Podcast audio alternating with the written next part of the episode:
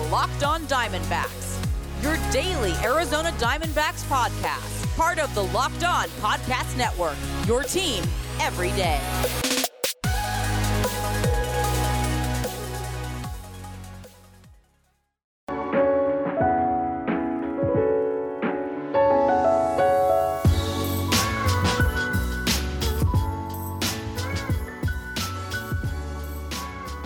Welcome back to the Locked On Diamondbacks podcast. You're part of the Locked On Podcast Network. Your team every day listening to who the always wonderful and might I add, handsome host of this podcast, multimedia journalist and graphic designer Miller Thomas. So please go check out my website, millerthomas24.myportfolio.com. On there you can see all my latest work from my packages to my articles to my photos and my graphic design for today's show we are what are we talking about today we got a few things to talk we got a full slate of things to talk about today we got Justin Turner news. We find out about whether he's getting punished or not for going onto the field after finding out he tested positive for COVID. We got some Mets news about the sale of their team. We got some Red Sox news on whether or not who they're. Uh, Well, we got some Red Sox news. We find out who their next manager is. I'll tell you who their next manager is. And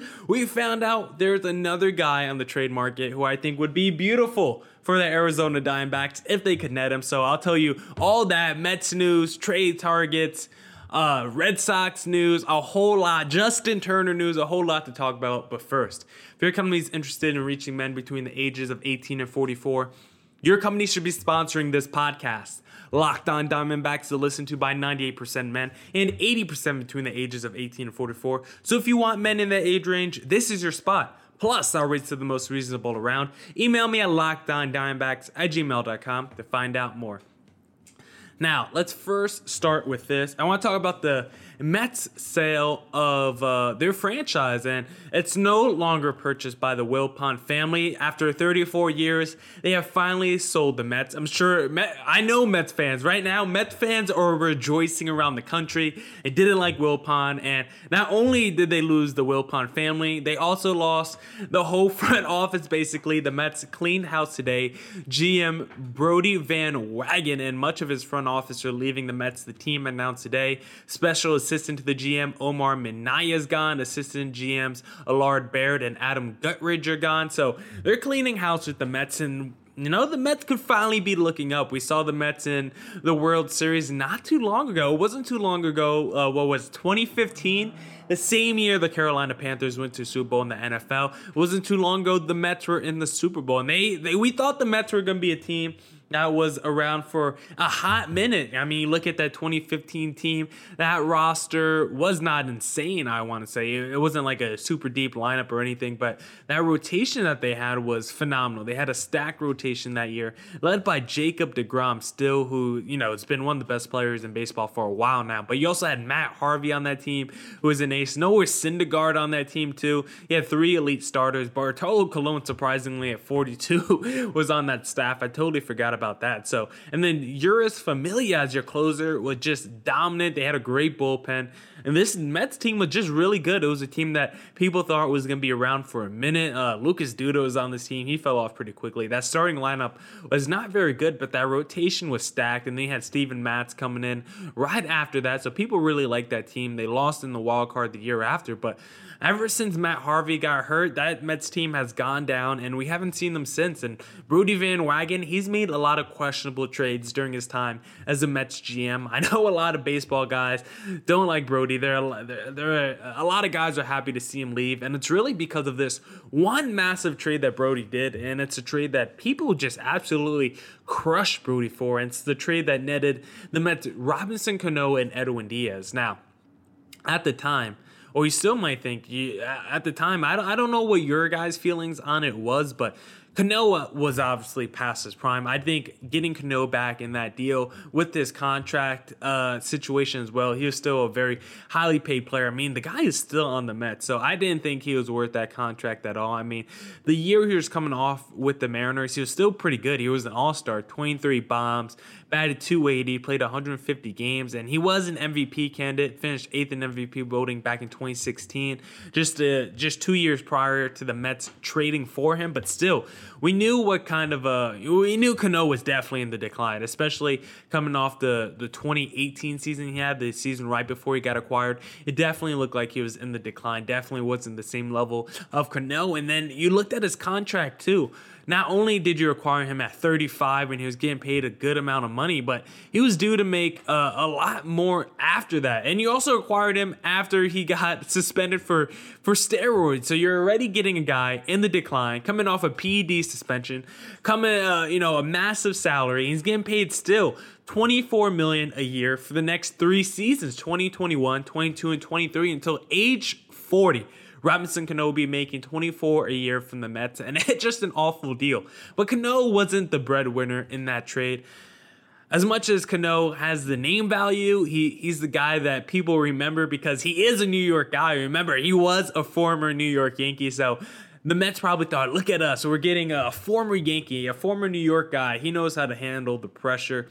And I do agree with that. I do like that logic, but not for a guy uh, of Cano's caliber for where he was in his twilight, for where he was in his career, the twilight of his career. But I did like the other guy they got back in that deal, Edwin Diaz, who was a superstar that year before they acquired him. He led the American League with 60 or 57 saves, but 65 games finished. Both of those led the league. Actually, he finished eighth in Cy Young voting in 2018. So I didn't think it was a bad deal at all if you got Edwin Diaz back in the deal.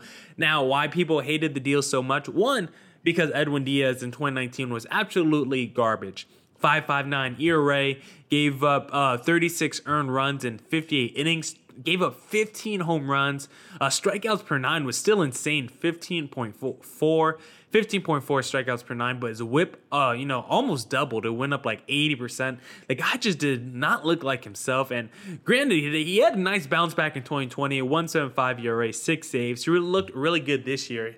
But he was promoted in 2019, so people didn't like it. You know, in hindsight, immediately after that 2019 season, they thought it was an awful deal. But it's still time for the deal to be, you know, rejuvenated just a little bit because Edwin Diaz still has time. But the reason why people mostly hated it is because the Mets gave up two top 10 prospects.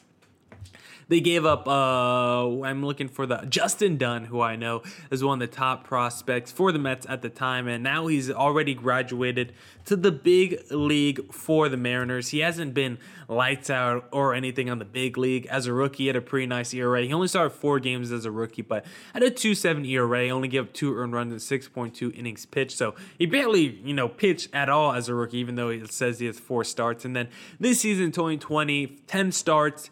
4.34 4.34 ERA. You don't like 10 home runs allowed in 45 innings pitched.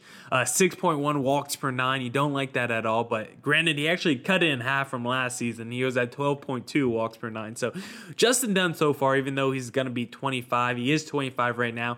He hasn't lived up to any expectations. And the other top 10 prospect that the Mets gave up was Jarred Kelenic. And I know, I just know people hate it when prospects are given up, but I'm not a guy. I've told my philosophy before on this pod. I'm not a guy who gets upset when you give up some prospects because I'll rather, I'll rather get the, you know, the the quality guy already on the major league level, the guy who's already proven on the big league level, and entering the 2020 season, you know, Kelenic was a, a what is this? I'm looking at Baseball America, Major League Baseball.com, Baseball Prospectus. This guy was a consensus top 10 overall prospect, not just in the Mets, uh, or I guess Mariners organization now. So not just a top 10 prospect in the Mariners organization, but top 10 prospect the whole sport of baseball. So this guy's been lighting it up. Uh, right now he's in Peoria. He was in the Arizona Fall League in 2019, and he had a pretty good Arizona Fall League there. And then he was between low A, high A, and double A in 2019 as well when he was in the minors outside of the Fall League, and he had pretty good stats 23 home runs, batted 290, 20 stolen bases. So it definitely seems like a guy who could be 30 30 and hit for a high average, get on base. But right now, Kelenic hasn't proved anything on the big league level, and even though his minor league numbers look phenomenal, I'll I'll wait to see what he does on the big league level before I really judge judge that trade. So even though Van Wagenen gets crushed for that trade, I don't think it's as bad as we make it seem. If Diaz can, you know, reclaim his career and go back to being arguably the best closer in baseball, I'll think we'll I think we'll look back at that trade and not think it was as bad as it seems. But I do think the Cano part of it is just absolutely atrocious. Now, now I want to segue a little bit and talk about that Justin Turner news because it was announced today that Rob Manfred won't be punishing Justin Tur- Turner for leaving isolation after testing positive for COVID 19. I know a lot of people are upset about this. Justin Turner definitely shouldn't have been on the field after finding out he was positive for COVID 19, but I think also baseball is trying to save face a little bit because how was a guy who tested positive for COVID 19 on the field for that long in a World Series game? How was it that he was on the field for that long? How did we not get the test back sooner? How did we not find out sooner? How was it so late in the ball game that we found out Justin Turner was tested positive? It was like the seventh inning when we found out. Like the game was already almost over. I think the baseball had a safe face here, and they really couldn't, uh, you know, really punish Justin Turner because I think they knew they were part of the problem and dealt with some of the blame. I mean, if Justin Turner tested positive for COVID 19, would he have even been at the ballpark that day? I'm not too sure. And then we know, or we don't know, but I think it's very curious and very intriguing that what if the Dodgers lost that game? Would half the team have to isolate? Would the whole team have to isolate? Would you have to postpone the World Series?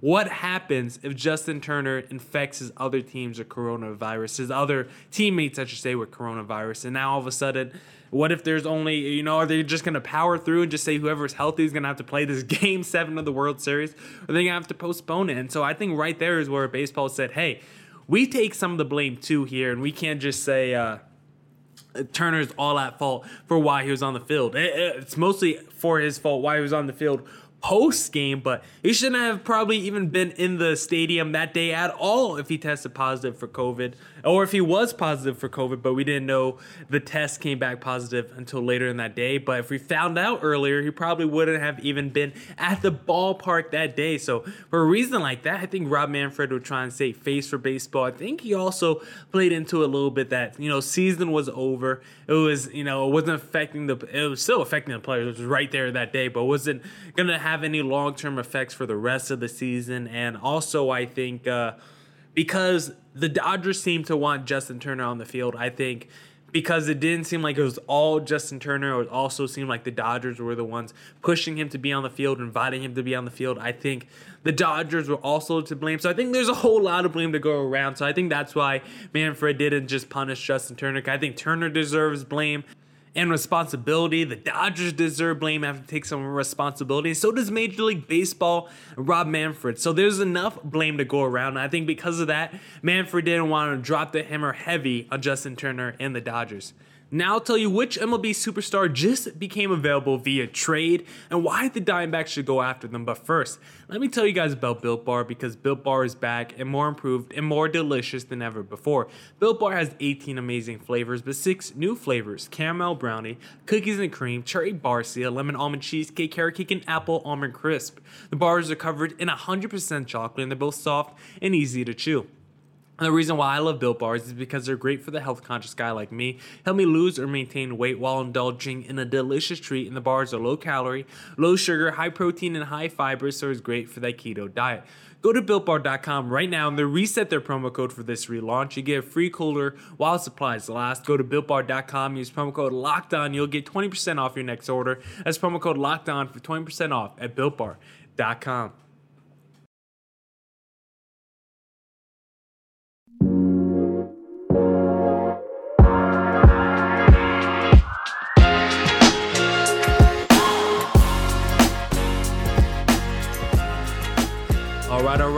right. Let's get back into it. And before I talk about that trade target that I want the Diamondbacks to go after, did you guys hear? I want to talk about that Red Sox news I was talking about earlier because did you guys know Alex Cora is back with the Red Sox? So AJ Hinch, AJ Hinch, Hinch, he signs with the Detroit Tigers. So the two managers involved in that uh, sign stealing scandal are back in baseball, and Hinch is back with a new team, but Cora's back with his old team. And I gotta say, I, I like the move. If these guys aren't gonna get punished, why shouldn't they be back in the sport? I think they were good managers. I think it was more than just sign stealing. I mean, Alex Cora made a lot of great moves in that World Series. He was pitching Chris Sale on short rest. He brought him out the bullpen for that game seven against the Dodgers. What he was doing with David Price out the bullpen, Nate Eovaldi coming out in that uh, you know, extra inning ball game. I thought, you know, he had some great moves. He clearly saw the breadcrumbs of Craig Kimbrel just faltering. And as they got deeper into the postseason,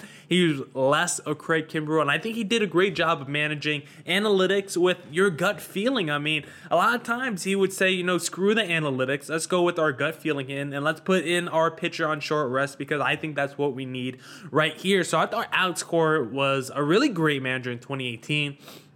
The players really seem to love Alex Cora. Now the front office is where it's going to get tricky. Chaim Bloom, the GM for the Red Sox, he made the final call on the decision, but it seems like it came down to another guy, Sam Fold. But ultimately, I think most people in the Red Sox organization wanted Alex Cora back. The fans, the players, everyone would have been happy for Alex Cora. Considering Bloom is on thin ice, not with probably the front office or ownership, but he's on thin ice. Well, he is front office, but uh, so I guess ownership. But I don't think he's on thin ice with ownership. I think he's on thin ice with the fans and the ball club. After trading guy like Mookie Betts, it's it's pretty hard to justify that. So one of the only things you could do to you know give yourself some leeway, a little bit more confidence in your back pocket in terms of uh, the fans being confident in you again, I think is to bring back Alex Cora. He's a guy that the fans love. He's a guy that the fans and the players respect, and he's a damn good manager. So I think at the very least, you're at least hiring someone who's competent and good at their job. And I think the Red Sox could be back in playoff contention next season if they could clean up that rotation because it's absolutely disgusting. Uh, Verdugo is a lot better than I think people realize this year. Go look at his numbers. He was actually really good. I don't know what ever happened to Benintendi. He just looks lost out there. So I think it was a good move by the Red Sox. I like them bringing back Alex Cora. And I think it could lead to bigger things in the future for them, possibly next season with Alex Cora back in the mix.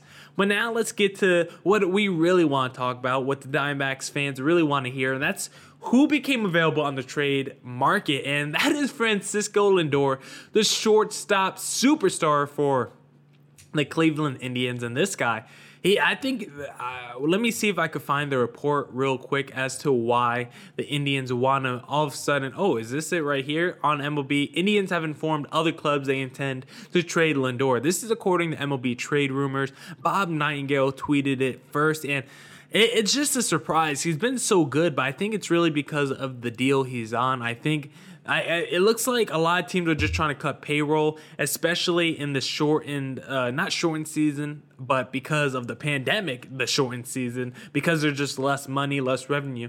I think a lot of teams are just going to try to cut payroll, really try to go under that luxury tax. And as good as Lindor is, he's definitely a guy that can net you some uh, cheaper assets and prospects if you're trying to get under the you know, under the tax and retool your team a little bit. He's a guy that can help out in that area. And he's a guy who's going to be up for that uh, free agent contract soon. Right now, I think he's, it says he's third year arbitration eligible. I think for 2021 is uh, he think I think last year's first year of arbitra- arbitration this coming season should be his last season of arbitration, and then 2022 he becomes an unrestricted free agent. So he's getting paid 10.8 last season. He's getting paid 17.5 this year. So I expect that number to probably go up around 19, 20 million dollars to enter 2021 if he's not traded yet and they go through arbitration. So a 21 million dollar number around that for Lindor is not you know insanely crazy, and he's a stud. Okay.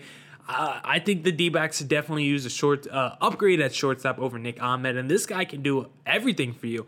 He can hit for average. He's been a career 285 hitter. He can get on base at a pretty solid average, around 350 for his career. OPS around 833. He doesn't have huge slugging numbers, even though he's a 30 home run kind of guy. He's also a guy who can steal you 20 stolen bases. A great defensive shortstop. Been you know top 10 in MVP voting three times. A couple silver sluggers. A couple Gold Glove uh, awards as well. So this guy's a stud. He's led the league in run scored. He could do it for you at the top of the lineup. He could do it for you in the middle of the lineup. And he's got that defense that Nick Ahmed has. So if you're getting the same level of defense Ahmed has with every with all the offensive uh, ceiling and potential that a Lindor has that Nick Ahmed just doesn't have, I think I have to look at my options. I have to figure out how I could get Lindor into my ball club and into my organization It would be tough.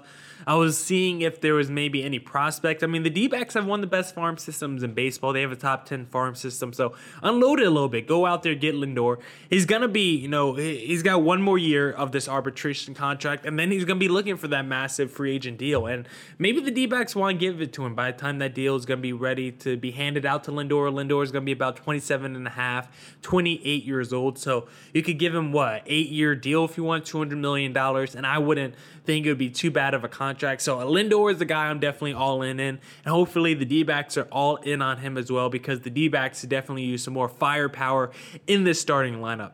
Now that's it for this edition of the Locked On Dimebacks podcast. Thanks to everyone who tuned into today's podcast. Hope everyone is staying safe, staying healthy. Go follow me on Twitter at CreativeThomas24 for my personal account, at Locked On Dimebacks on Twitter and Instagram for uh, you know the podcast account. And don't forget to go to builtbar.com, use promo code lockdown for 20% off your next order. It's Friday, so go back and listen to any pods you might have missed this week. Go catch up on all of them.